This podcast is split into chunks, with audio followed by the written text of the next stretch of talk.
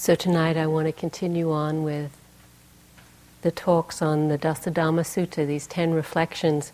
I'm actually going to try and go a little more quickly tonight because otherwise I won't talk about anything else the whole retreat. So see if we can get through. If you remember, the first one was I am no longer living according to worldly aims and values. The second one, my re- very life is sustained through the gifts of others. Third, I should strive to abandon my former habits. And fourth, does regret over my conduct arise in my mind? That's where we got to last time. And I talked about these two qualities of hiri and ottappa um, a sense of uh, your own inner conscience and ethical values, and then ottappa, the sense of um, having respect or regard for the opinions of others in, re- in respect to our conduct. And really, I see that the fourth one is hiri, and the fifth one is about ottappa. And that's where I'll begin tonight. Could my spiritual companions find fault with my conduct? Now, that's again one that could raise, push a lot of buttons for people. As soon as we bring in these words, other people and judging, uh, the mind can just run wild with that. And of course, that's not so helpful. It's not the intention of this reflection. Traditionally, it would be literally about um, the monks and their uh, following of the Vinaya, or the rules of conduct that all monks and nuns undertake when they ordain. For monks, it's 227, and for nuns, there's even more this practice of vinaya, of attending to these rules of conduct, is um, a, very much a support for mindfulness. It can be a practice in and of itself. Many monasteries uh, in Asia put a real emphasis on emphasis on the strictness of the ways their monks follow the Vinaya. And Guy spoke the other just last night about uh, his little dance around that. You know, if someone says, "Come and speak to me," it's like, "Uh oh." Of the 227 rules, which one did I break? Uh, what is he? What is he uh, upset with me about? That that, um, and so he was very much in that. In this reflection, could my spiritual companions find fault with my conduct? And forced to look at what he had done that mightn't have been quite within the guidelines, quite within the precepts and all of them were small, and the one that actually was was even smaller again. But this is this this just is a teaching on um, the refinement of our attention to this kind of detail. There's a whole text on the Vinaya, on all the rules um, for the monks and nuns. And if you read it, you'll see that each of these rules, all of the 227 of them, came out of some infraction. And some of the stories are quite strange, funny, and even a little weird. And even the rules that have come out I mean, 227, that's a lot of rules. Uh, and so I was looking through the Vinaya just to see what kinds of things monks have to attend to. And here's one I found. If wool accrues to a bhikkhu, as he is going on a journey, he may accept it if he so desires. Once he accepts it, he may carry it by hand there being no one else to carry it, three leagues, that's 30 miles at most. Should he carry it further than that, even if there was no one else to carry it, it is to be forfeited and confessed. So, some reason or another, someone carrying wool was a problem 2,500 years ago. And so someone came to the Buddha and complained, and the Buddha made a rule thou shalt not carry wool more than 30 miles. 30 miles, I don't know. But this is the kind of attentiveness that monks and nuns now have to pay to the precepts, and some of them are quite obscure.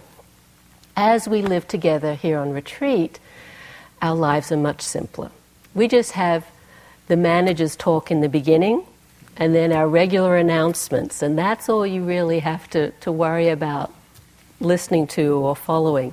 But even with that, you know, the thought can come up did I keep a back, Jack? Are people talking about me about the back? You know, was that me that did that? Um, it's not to get obsessive about this. This is not the intention. Um, but there are guidelines that we put out that do help us live together in harmony. And it's, it is somewhat based on the precepts, even though we don't have 227. We do have five or eight that may be, but the five are the ones that really concern our behavior and our interactions. And hopefully, you can see now, after we've taken these and lived together for a while, how they do support this sense of safety and community, everyone committing to noble silence, or this sense of security. I don't. You probably already noticed none of the doors have locks here. The the bedrooms are all uh, without locks, but I always feel very safe here. So it is a way we support each other by our attentiveness to those uh, broad guidelines that we took in the beginning of the training precepts. But of course, when something like this is spoken about, you know, could other people find fault with our conduct? The mind goes further than that. I'm sure you've all noticed. Um, so, not to make yourself crazy with kind of judging everything you're doing and worrying if you're impacting someone, because there is this functioning of the mind that we develop on retreat. Many of you are familiar with it, called yogi mind, which is which happens when in the silence things get blown way out of proportion because we can't communicate. A lot of our reference points. Um, get taken away, and something that's quite small can become the biggest drama in our lives, whether it's something someone else has done or something you've worried yourself about doing. So, this isn't an invitation to huge amounts of self consciousness and kind of always this second guessing yourself in your interactions with each other. You know, there's not Big Brother here with the surveillance cameras. There's no need for Homeland Security to get involved with our lives here on retreat. It's out of the bounds of that. But there can be on retreat, out of the silence, this out of proportion sense of self referencing. Have you noticed that? You know, where everything is about me, the, what they, you know, what other people are doing and what I'm doing. It's all how does it affect me? What do I think about that? I, I, mean, it's a little natural. We've got no one else to talk to, but this is this is what we do on retreat. Um, and if we have a tendency towards criticism, that can really be fed by that. Yvonne Rand, who's a Zen teacher, unfortunately she's she's somewhat ill at the moment, but she's a very wise person and quite earthy she has this saying about this tendency of self referencing m- matched with a critical nature. And, and excuse the, another little bit of profanity here. What she says is this common way we construct our experiences I'm the little piece of shit that the world revolves around. and it's so true how we can go between, you know, being worthless and, and criticizing ourselves Yet everything is judged in its impact on me. And, you know, how does this work for me? And I don't like this. And so, just to hold that in mind when you find the self referencing getting a little strong. Someone gave me some cartoons at the beginning of the retreat, and they're really, really good for uh, practice. One of them is from Zits. You know, it's that teenage boy, all his friends, and the parents. And um, I actually don't know his name. The, the main guy is lying on his bed in that kind of adolescent pose of languor and talking to his friend, and he says, You know, one of the two things that really ticks me off is I never get everything I want. Can re- relate to that one. And the other guy says, Well, yeah, in case you hadn't noticed, everything isn't about you. And the first one says, Yeah, that's the other thing. So we go between these two, you know, just everything is about me and my needs and my wants.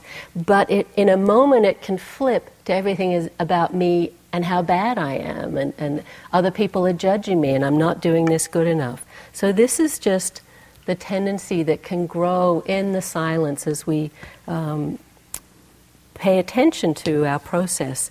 I've often had the experience, and maybe you have too, of you know worrying about something I've done on retreat that might have offended someone, that I took something accidentally or moved something of someone's, and even apologizing to someone after the retreat. You know, I'm sorry I did that, and they're kind of like, "What are you talking about?" You know, they they had no idea, but for me, it became a big thing that I carried. So it really is to find some balance in this, and of course, as soon as we take up this concept, you know, do other, could other people find fault with my conduct? We immediately reverse it. And how much are we finding fault with other people's conduct? and to pay attention to that. We've spoken quite a bit already about this tendency to judging and how painful it can be and the sense of separation it brings. And so this is not a reflection on improving that skill. It really is um, refining our values and the, the, the, the, the, the more um, things that actually relate to our practice and our, our sense of being in community and safety. Because we have an impact on each other as we live in community. And as I said, I hope, hope by now you can really feel that. Um, how we do support each other, even in the silence, just in our presence, in our commitment, in our practice, the way the flow of the day goes, and it's just easier to do it because other people are practicing with you in the sitting and the walking. It's, it's this, this sense of cohesion that forms in the group because we're all supporting each other in living in community. And even though this community is in silence, it definitely is a community as a Sangha, as we said in the, the beginning. But I find there is also a real value in living in um, a more daily life kind of community. If those of you that haven't had that opportunity, it really is uh, a wonderful thing to do, and all of us here have had that opportunity. Might be noted that we choose not to now not live in community, but very much appreciate the opportunity and what we learned um, when we did that. Uh, Guy and I actually began a meditation community in England and lived there for about two and a half years it's a beautiful situation physically, uh, the top floor of a Georgian mansion in, in, um, in near Totnes in uh, Dart. Gosh, that's terrible. I can't remember the county. Devon. I was going to say Dartmouth, but that's the town. It's been a long time. In Devon. Um, so the physical situation was beautiful, but living in community is hard. And all of the meetings we had to have to make it go smoothly, and the agreements we had to come to, and the resentments of the so and so wasn't getting up to do the early morning sit or wasn't pulling their weight, and just this sense of flexibility we had to learn to be able to live together like that, very healthy, and to be able to give each other feedback and appreciation as we lived and practiced and worked together. It was a meditation community, so we put on events, we put on classes and day longs and hosted teachers and monks and nuns who would come to visit. So it was quite a rich place for practice. And the community continued for some time, actually. Um, a year or so after we were there, as it was growing, Stephen Batchelor and his, his wife Martine joined us, and many of you know Stephen and Martine. They teach here and are both well respected authors and really added to the community. And then Guy and I left after, I said, uh, two and a half years, and the community continued for quite a while. Stephen and Martine eventually left, and it was interesting to track that community. There was a period where one person joined who was really difficult and basically ended the community because those agreements were broken and there wasn't that sense of trust anymore. It was really sad to see that happen but to see how much community relies on a sharing these values and supporting each other. And it, it, it was possible for that to be broken when it wasn't held equally. So, this sense of caring about the respect of others, especially people who we respect, who are uh, our peers, our colleagues, or our mentors, our spiritual friends, this is a big part of our practice and part of this reflection. I remember Howie talking, I think it was in his first talk about one of his early retreats and seeing James practicing and really saying, that's how to practice seriously, and basically imitating him. And you know, there's a, there's a naivete in that, but I think also a real beauty to just see someone you respect and try to act like them. I think it's, I think it's actually quite skillful. And so to see the effect we can have on others as we practice here, we're being inspired by other people, but to recognize that we're also inspiring others through our actions, through our diligence. James often talks on retreat about practicing with impeccability. Now, again, that seems like a high bar. To be impeccable really means to be faultless. And I don't think any of us really think that we can be that all the time, but just a sense of care, of really holding this value of the impact we have on the container here and how um, we can contribute to that through our attentiveness to these guidelines that we've said about the retreat container and coming in to sittings on time and the stillness and the silence. All of that is so helpful. Now, as I say that about, you know, looking at the schedule and attending to the schedule, it's not that, you know, you have to be at every sitting and walking and that's good practice. I think, especially on a long retreat, it can really serve us to find our own rhythm of practice, to find what works for us. But when there are guidelines, when there is a sitting, we're aware of that and we come in the beginning and we stay till the end or longer, but we don't go in between when people are sitting. So it's just that sense of protection of the container that we've all created here together. So, not to take this too seriously. You know, again, this sense of self consciousness, people looking at me or criticizing me, but more an inner referencing to the values that you know you appreciate on retreat. And so there can be that sense of impeccability as we practice here together.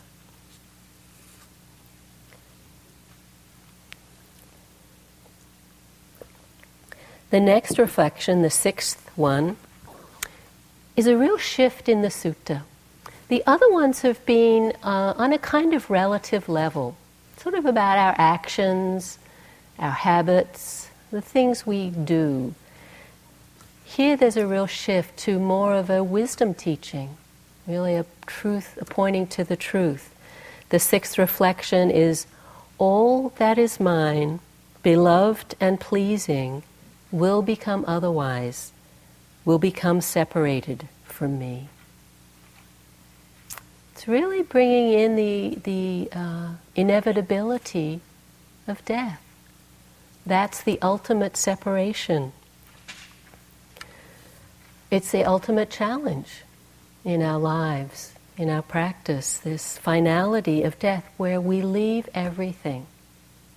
Everything gets left behind. Though I recently did see a cartoon, had a man with a big sack on his back and you know, figure in robes and obviously the pearly gates, and he's going, You can't stop me now, I've gotten this far. but only in cartoons, I think. it is true that everything, except perhaps our karma, we leave behind as we process, go through that process, that dying process, and into death. This reflection on death is central to the Buddha's teachings and in many spiritual traditions because of its power, because of the inevitability of death, yet also the unknowability. We don't know when or how. Could be tomorrow, could be tonight, who knows? Could be many years down, but inevitable. Don Juan, in teaching Carlos Castaneda, said, as a practice, keep death over your left shoulder to really have that sense that it's not something distant, far away, but right here with me, in this very life, is death. They go together. In beginnings, there are endings. It's a powerful reflection. Really puts things in perspective. You know, you only have to read the paper and all of the tragedies, the disasters over the last years that just shake us and our sort of confidence in the reliability of the world. From 9 11 to tsunamis and hurricanes and wars, and just, you know, getting a sense of the people who've been directly affected by those and how their lives, like, you know, many died, of course, but those who survived, their lives just torn apart through these experiences. Everything that they owned lost. James told that amazing story of the woman the other night who, in the big fire in the Oakland Hills, lost everything. And then her relationships, and there were deaths, and Even the dog died. I mean, it just, it was so powerful. So to, to really hold this as an ever present truth puts things in perspective. You know, what do we really value? What's important for us? We're knowing that this is a truth. And of course, it's not just about our own death. There's the death of our loved ones, the people we care about, friends and family. This is too that great loss, that great separation, that finality. How do we hold that? Unfortunately, my mother died about, gosh, it's getting on now, eight years ago. Big loss to my family. Um, but I keep re- in regular contact with my dad, who's in Australia. He's going to be 80 this year. And he's kind of my guide on this exploration of death because he's older. And uh, every time I call him up, he begins our phone call with a recitation of the funerals he's attended that week. he goes to a lot. Um, partly because he knows a lot of people. He lives in the house I was born in nearly 50 years ago. Um, so he's very much part of the community. But he's also the church organist. So he plays at all the funerals that happen at the church. And it's his habit to read at least two na- newspapers' obituary columns every day. And so the phone call often began, you know, do you remember the Halls? They used to live, you know, two blocks up and at number 94, and they had a daughter and she was about you. Well, Mr. Hall is, you know, and there'll be this, and I'm sort of, I kind of remember, I, you know, don't remember. And it, it's just this every time I call him up, it's either someone's in hospital or someone has died. Do you know them? He'll ask. Do you remember them? And, you know, sometimes I do and sometimes I don't. And I've kind of asked him, how do you deal with this? Everyone you know just kind of disappearing. And he, I don't think he's fully open to it yet. He just kind of says, well, it's just what happens. And he also has all these euphemisms for dying. The, the, the one he used to use, or still, he, he swaps them around, is so, oh, so and so, yeah, he's fallen off his perch. and then, not so long ago, he, he was talking about Mr. White, and he said, yeah, past his use by date. Um, so, even if it, in its seriousness, because it is for people like my father so ever present, you have to change your relationship to it. It's not something that's way out there in the future, it's right here. How do we hold that? How do we work with that? But this sense of finality of ending, this reflection on death, is not just about the big D, you know, the final one. These endings happen to us all the time over and over again are these losses where we're separated from what we love. All that is mine, beloved and pleasing, will become otherwise. Does that happen to you? you know, through our in relationships, in our living situations, as we travel, in work, we think everything's just kind of together, and then the company goes bankrupt, or the relationship ends for whatever reason. These losses happen over and over again. We're always trying to hold on and build that structure in our lives that seems safe, seems permanent, seems abiding. It's going to fall apart in one way or another. And not adding the resistance to that is what helps us to be with it as it actually is. I've told this story before here, and it's not a plea for dana, but recently, for some reason, everything in our household has fallen apart or broken. Um, and I, I, just have this list. First, it was the hot water heater. It blew up and it leaked, so there was leak damage. Then we had termites. The furnace went out and had to be repaired. The stove is broken, and so is one of the elements. The dishwasher doesn't work. Our doors leaked, and the car- so there's a lot of water damage we had to repair, and the carpets are all stained and have to be replaced. And the bathtub cracked. And that's just a short list of what's going on in our house at the moment. And sometimes we just stand in the middle of the house and it literally feels like it's falling apart as we stand there. You know, it's gotten to a certain age, past its use by date. It's like everything needs to be replaced. And it's kind of unsettling because you know we take our home to be that place of safety where we go to and feel comfort. And when it's all kind of feels like it's dissolving there's that unsettledness to our experience.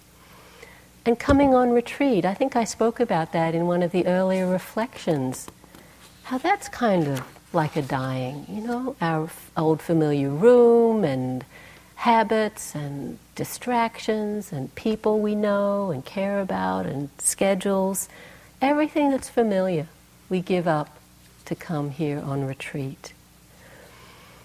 So, this is part of this practice, this reflection. This is what happens to us over and over again. The Tibetans say that actually all of our practice is preparation for our dying. Now, I don't find that morbid actually. It's not that, you know, we should always be thinking about death and that, you know, every step is a death and every breath is a death. This is, that's not the skillful way of holding it.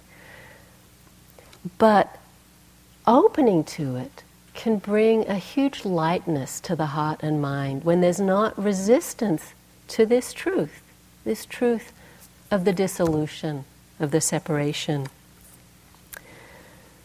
Ajahn Chah has this great passage about this awakening to how things are. He, Ajahn Chah is a Thai forest meditation master, actually the teacher of Ajahn Sumedho. So you'll often hear Ajahn Sumedho refer to practicing with Ajahn Chah in Thailand. Ajahn Chah says, How can you find right understanding? I can answer you simply by using this glass of water I am holding. It appears to us as clean and useful, except this is plastic, it's not quite so elegant. It's clean and useful, something to drink from and keep for a long time. Right understanding is to see this as broken glass, as if it is as if it has already been shattered. Sooner or later, it will be shattered.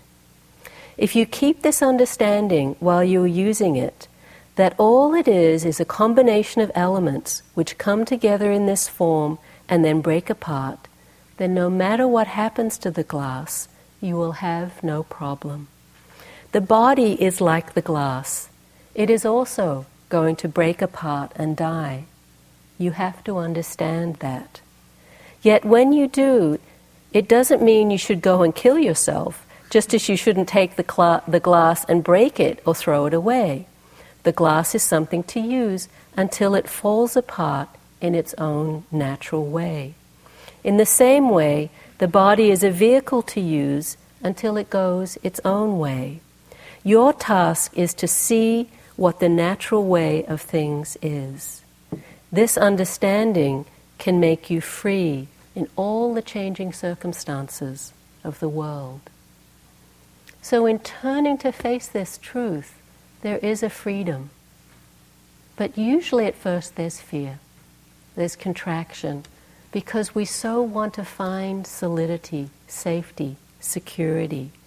And this can seem so empty, or that we are so alone. We use the things of the world, our relationships, for comfort. And that's a really natural thing to do. It's not a wrong or bad thing to do. We just have to see the limitations of that kind of comfort. It's not ultimate. It's not what will free us or help us in those moments when we're really challenged, when things do fall apart. So, how to hold this skillfully? The Buddha's response was to look for what was beyond death, unchanging, unconditioned, that that's immovable, peace of the greatest possibility. This is what the teachings offer us in response to this reflection about the unsatisfactoriness, the changing nature, the impermanent nature of this world and all our experiences. So, to just use the simplicity of the retreat to work with this reflection, again, not in a morbid way, but in this facing of the truth, to see if there can be a lightening actually in the heart and mind as we open to what's true about our experience, about our possessions and relationships, and our bodies.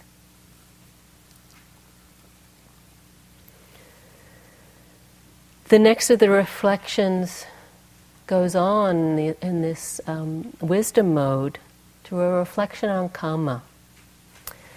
The seventh reflection is I am the owner of my karma, heir to my karma, born of my karma, related to my karma, abide supported by my karma. Whatever karma I should do for good or for ill, of that I will be the heir. It's basically pointing to the importance of karma. it's quite important. Uh, we'll be talking more about karma when we do the equanimity practice. That's the fourth and, in some ways, the most sublime of the Brahmaviharas, and really is a practice of bringing in equanimity around this teaching on karma and cause and effect. Karma literally means volitional action, actions that we do knowingly, out of choice. The sort of pop culture understanding of karma is a misunderstanding. You know, that line, instant karma is going to get you, as though it's something that's out there and, and you're going to be subject to, and it's kind of fatalistic. It really is just this simple meaning of intentional actions.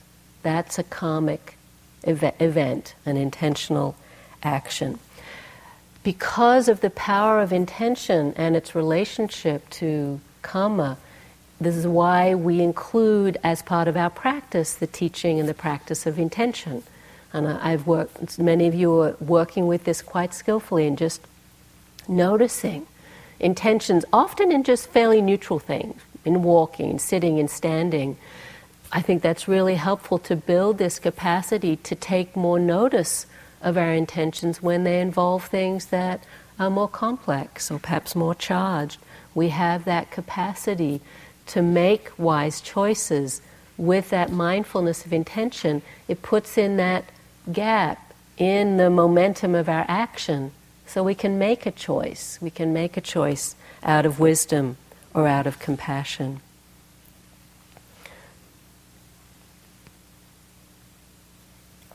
So if you are walking along and accidentally, say, step on an ant without even knowing it was there, that is not a karmic action. There is no karma accrued to something like that, even though you've killed a living being, which was one of the precepts that we took. Obviously, if you deliberately stomped on an ant, that's a very different karmic effect. And karma is considered to um, be involved in all the three levels of uh, our activity of thought, word, and deed, and each one progressively with more impact, more karmic weight. And obviously, action as we act has the greatest karmic weight. It, traditionally, the teachings on karma are very much involved in the teachings on rebirth, where there's an understanding that the actions of previous lives condition and have effect in this current experience, and this current experience, this current life, will go on to affect subsequent lives. Now, you know, you, excuse me, you may believe that. Um, it's in the teachings. It, ha- it can have a significant impact on our understanding of karma and the choices we make in this life. But I don't think you need to take on that belief or that understanding to see the impact of karma right here and right now in this life. I mean, I'm sure we're all aware of this cause and effect relationship that we experience all the time. And how in each moment we're actually going from birth to rebirth, a birth and a dying all the time. You know, all the different selves, all the different births we take, even in a day you know, this fluctuation between good yogi and bad yogi. Have you seen that? You know, where one sitting you're the best yogi in the hall, and then the next time you come in, you're full of fidgets, and all you can think of is, I'm such a bad yogi, why can't I get this right? And just, just things like that. All the identifications we have with our roles in the world. You know, I'm a mother, I'm a strong person, I'm a sick person, I'm the veggie chopper, whatever it might be. These are all identities that we take on, and each has its own conditionality, each is, has its own cause and effect. Obviously, the stickiness comes when we identify with them, when we take on these roles and think of them as some way totally defining who we are. And then it really does condition our experience. So you can just, you know, think of so many examples in your own experience. Just one I thought of. You know, so there's a mother out of love, out of uh, care for a daughter, giving advice. You should do this, don't do that. The daughter wanting independence, as is natural, resisting. And just the whole dynamic that can get started with that the actions, the speech, the, the, the nagging and the resistance and the arguments, these are just identities that these two individuals have taken up, but they have karmic results because of that, uh, the actions that come out of that and lead to suffering in that particular dynamic. It's said that that which the mind frequently dwells and ponders upon will become the inclination of the mind. So there really is a sense that whatever we, um, again, it's a little like the habits I spoke of earlier. Whatever we frequent, we cultivate in our minds, in our hearts, whatever we act out of, will be perpetuated. If we act out of anger, it's most likely that someone will be angry back at us. If we act out of kindness or generosity, those receiving that are much more likely to be grateful and appreciative and gentle in return. So you can see just this very immediate cause and effect relationship. If the mind is filled with anger in one moment, unless wisdom or clarity, mindfulness comes in, it's very likely the next moment will be filled with that anger. And if we act out of that, it again gets deepened. But this teaching on karma isn't one of blame or of anyone deserving, deserving anything to happen to them. This is a misunderstanding, and this is nowhere to be found in the suttas, this sense of blame or victimization or that someone deserved something to happen to them. It's really seen as just a natural law of causes and conditions. Um, but often these causes and conditions are so subtle that we can't understand them. The karma is said to be one of the four imponderables. If you think too much about it, you'll go crazy. So it's not a recommendation that you should try to trace back why is this happening to me? We can't know. But as Thanissaro Bhikkhu says um, about karma and the teachings, it's not fatalistic. This, this sense of, oh, that's just my karma, I'm stuck in this, or that's their karma, that's their fault that they're experiencing this. He says, instead of promoting resigned powerlessness, the Buddhist notion of karma focused on the liberating potential of the, what the mind is doing in every moment. Who you are, what you come from, is not anywhere near as important as the mind's motives for what it is doing right now. So, actually, in karma, there's a real invitation in, in, in opening to the teachings on karma to cultivate our mindfulness, to really see the potential for liberation and for changing these tendencies, changing these habits, as I spoke about earlier, in every moment, if the mindfulness is there, if the wisdom is there, if the clarity is there. And I thought I'd finish this little piece on karma. It's a short piece, it's a huge subject. I didn't want to go into it in detail with the quote that I bumbled so badly the other night because it applies to karma as well as habits. They're very much aligned. The thought manifests as word, the word manifests as deed, the deed develops into habit, and habit hardens into character. So watch the thought and its ways with care, and let it spring from love, born out of concern for all beings. So it's, a great teaching just on the way this cause and effect conditionality. And if you seed unwholesome thoughts and actions, that will be the result. if you seed those thoughts and actions with love and concern for other beings, there'll be happiness, there'll be contentment.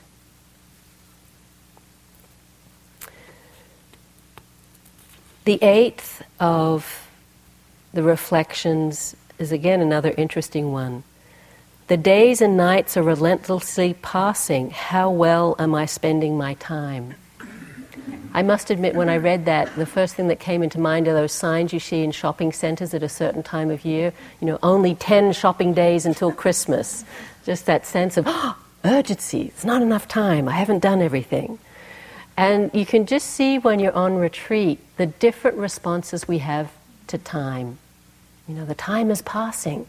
For those of you that are here for a month, some of you might be saying, Oh my God, another two weeks, how can I survive? And others of you are saying, Only two weeks left, how can I make the most of it? You know, it's going so fast.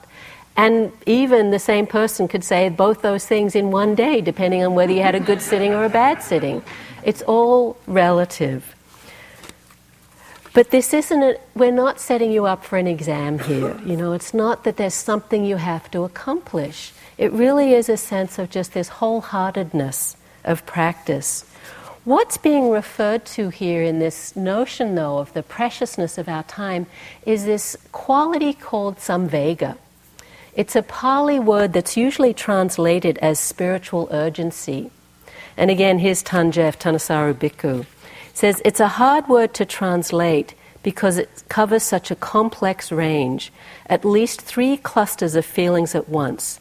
The oppressive sense of shock, dismay, and alienation that come with realizing the futility and meaninglessness of life as it's normally lived, a chastening sense of our own complacency and foolishness foolishness in having let ourselves live so blindly, and an anxious sense of urgency in trying to find a way out of the meaningless cycle. Now, Than Geoff tends to be a little bit of a fundamentalist, so that's his take on it. But I hope you get the sense what Samvega means is just kind of looking around and saying, what's important here? You know, is just going on the regular cycle of work and money and, and worries and bills, is that life? Or is there something more important to me, more valuable? And if there is, how do I connect with that? How do I deepen in that? How do I uh, encourage that opening? In the suttas, they talk about four dangers that we need to sort of keep in mind. And again, this is all a lot about, I can feel kind of this energy, ah, but this is what it says in the suttas. Danger number one death threatens from all sides. Feels like a nature movie, you know, where they start showing the chase scenes. Danger number two the conditions for practice may never again be so good. Could be true. The danger number three there may not always be good teachers around. I don't know about that, but. Danger number four the Sangha may someday decline. And really, what it's pointing to is just, we just don't know. You know, can we go on a long retreat again? Do we have this opportunity of all the conditions coming together of our health and our finances and the support, spirit rock, the conditions? We don't know. How do we make the most of our time here? It's really what the Buddha felt when he saw the four heavenly messengers that sent him on his quest for enlightenment. If you remember, he'd lived this totally sheltered life went out finally from the palace and saw four messengers an old person, a sick person, um, a dead person, and he'd never seen any of those before, and a monk or an ascetic. And he said, when he saw the old person and it shocked him so much, I gave up the vanity of youth. When he saw the sick person, I gave up the vanity of health. When he saw the dead person, I gave up the vanity of life. And then the renunciate, he saw that this would, could be the way to find not just a way to accept death, old age, sickness, but to transcend it. That was some samvega that the Buddha was experiencing. So again, it's just to really connect with our heartfelt aspirations that we've talked about. How can we be here in the most wholehearted way? Not with a sense of pushing or striving or agenda, but really present for our experience in all the different ways that it presents itself. Keeping the practice simple, knowing all you need to do is connect moment after moment in the simple way we've been talking about. Nothing grand, not looking for special experiences, but just that sort of authenticity of practice. It's all you need to do to make the most of this precious time. The ninth of the reflections is Do I delight in solitude? And I love this one. Um, it's a great question to ask yourself because, boy, we're in solitude here. Even though we're surrounded by a hundred other people, we're essentially alone in the silence. The thing is, many of us come to meditation because we're introverts, and we actually love the silence and the solitude. You know, I'm sure many of you relate to that some, so many times when you tell people about silent retreats, they say, How can you do that? How can you not talk? I could never not talk. Or that one other thing say, My friends say, You could never not talk for 10 days or whatever. But even the people that feel that way when they come on retreat actually love the silence, love that sense of quietness and not having to be anything for anyone, but just present for our own experience. But it can still be hard, even if we have that nature, even if we have that love. We are essentially alone here on our retreats, moving about in our days. We have our interviews every day, other day or so. But in between, that sense of solitude is ever present with us. So, how do we open to that? I can remember on a, a long retreat just longing for a hug and I'm not normally a very huggy kind of person, but it was just that sense of not being touched for that long and, and how that felt there was something that I really was looking for. And so, not to say that we should definitely should go around hugging each other, but it's more to just turn that inwards and, and have this as a reflection. Because ultimately, of course, we need to be able to hug ourselves. That's the most important place. We can have that kind of connection.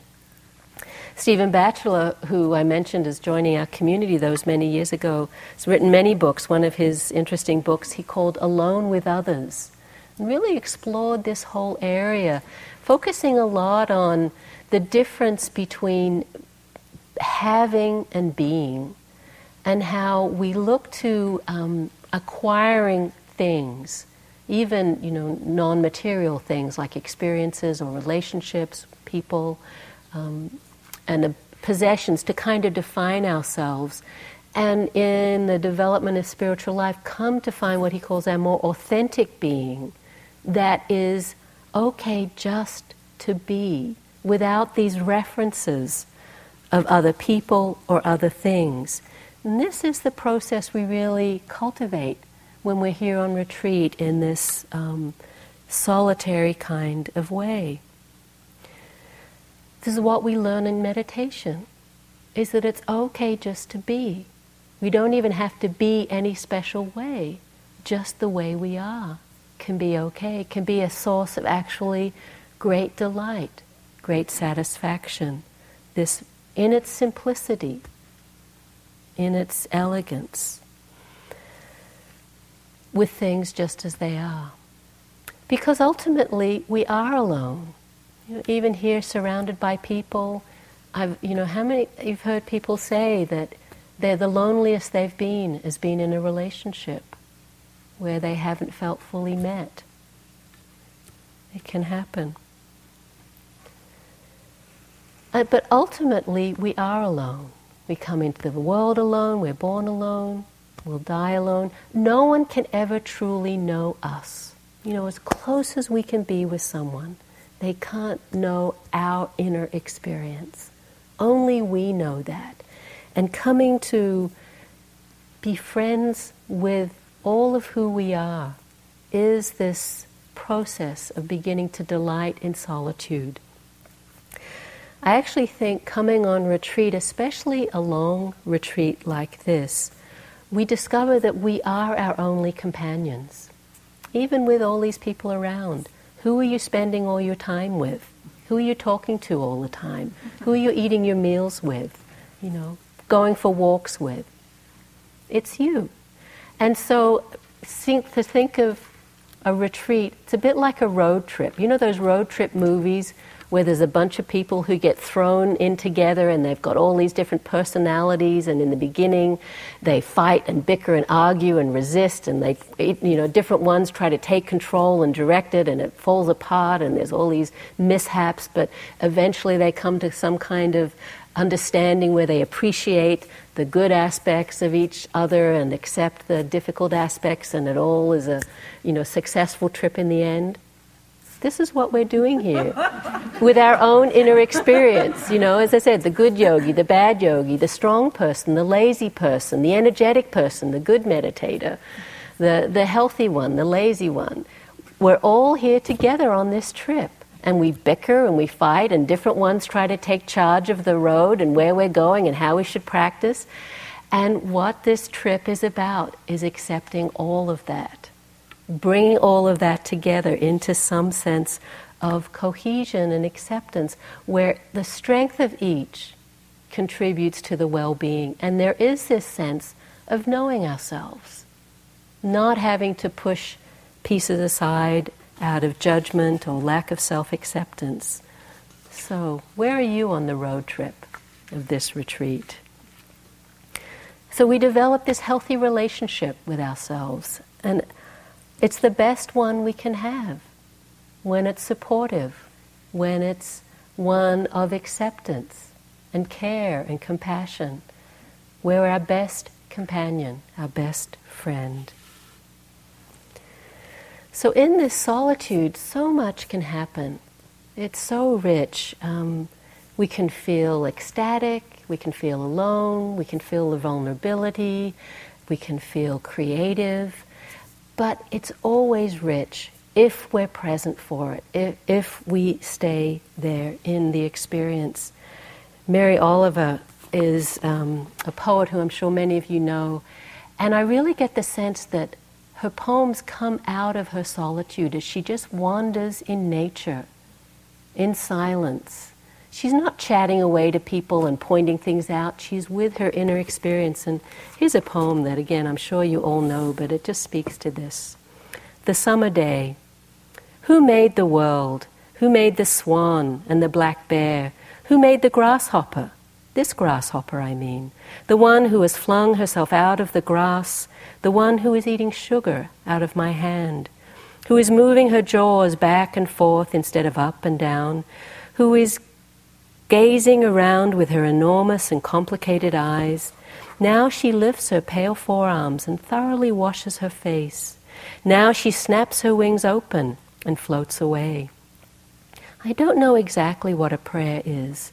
I do know how to pay attention how to fall down into the grass, how to kneel down in the grass, how to be idle and blessed, how to stroll through the fields, which is what I have been doing all day. Tell me, what else should I have done? Doesn't everything die at last and too soon? Tell me, what is it you plan to do with your one wild and precious life?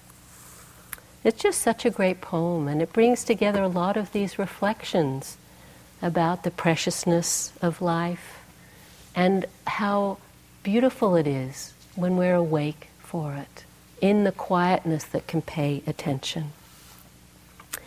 The last of the reflections is, again, a challenging one. Has my practice borne fruit with freedom or insight so that at the end of my life I need not feel ashamed when questioned by my spiritual companions. Well, again, this is not about an exam. You know, people often worry, we'll talk more about it at, at the different endings of the retreat, um, you know, about what I'm going to say to people when I get back. You know, what big experience can I tell? How am I transformed? We often say if people ask you, How was your retreat? the best answer is just to say, Great. And that's all they need to know. We sometimes think we should be a different person now that I'm a meditator. You know, that's another identity that we take up. I'm a spiritual person now. I shouldn't get angry. But as Ajahn Sumedho says, your personality doesn't get enlightened. It doesn't often change very much. Um, you may remember Jack Kornfield's book, After the Ecstasy, The Laundry, where it basically consisted of a lot of interviews he did with people who'd had very deep, meaningful openings, awakenings, spiritual experiences, and how they then had to try and integrate those into their lives, into their world. They had to get jobs. They had to find a way to make a living. They had to have. They had relationships. Um, so it's a great title, After the Ecstasy, The Laundry. And actually, Jack, uh, uh, beloved teacher, just had his 60th birthday. Many of you know there's a big celebration here at Spirit Rock for his 60th.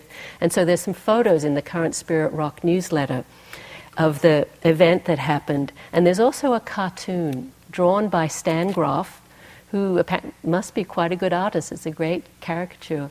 Um, Stan Grof is the founder of holotropic breathwork and a very good friend of Jack's.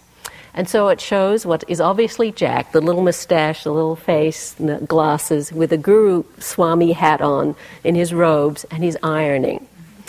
And the title is Dilemma of the Sexagenarian Guruji. And the little thought bubble, as Jack is there ironing, says, Was that before the ecstasy, after the ecstasy, or instead of the ecstasy? the laundry. So this integration, you know, how do we do that? If we have, you know, we want these experiences, but even if we have them, what is that about? It's it's not about getting experiences. It really is about how we live our lives, how the truth becomes alive for us in an ever-present way in this wild and precious life. So not to look for you know, evaluation. Oh, was this good or bad, or I should be different now. It's in every moment what we're experiencing. Can we open to it? Can we be with it? The Dalai Lama is so helpful in this. He says, um, People often ask me, Has my practice made a difference? And he says, Well, I reflect about this, and if I look back six months or a year or two years, I'd have to say no, I haven't changed very much. But if I look back five years or ten years, I can say yes, I see a big change. I can see I've become wiser or more kind or more compassionate. So that's the kind of arc that we need to work with in our practice. Not agenda oriented, not focused on experiences, but how do we live? Suzuki Roshi, in his great book, Zen Mind Beginner's Mind, says this about practice. While you are continuing this practice week after week, year after year, your experience will become deeper and deeper, and your experience will cover everything you do in your everyday life. The most important thing is to forget all gaining ideas, all dualistic ideas. In other words, just practice zazen, and that's the sitting meditation they do, in a certain posture. Do not think about anything. Just remain on your cushion without expecting anything. Then eventually you will resume your own true nature. That is to say, your own true nature resumes itself. So let's just sit for a moment.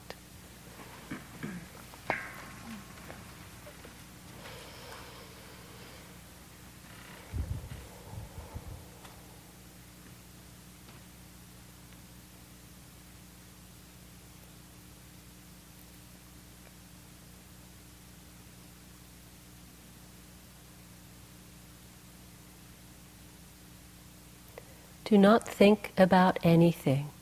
Just remain on your cushion without expecting anything. Then eventually you will resume your own true nature. That is to say, your own true nature resumes itself.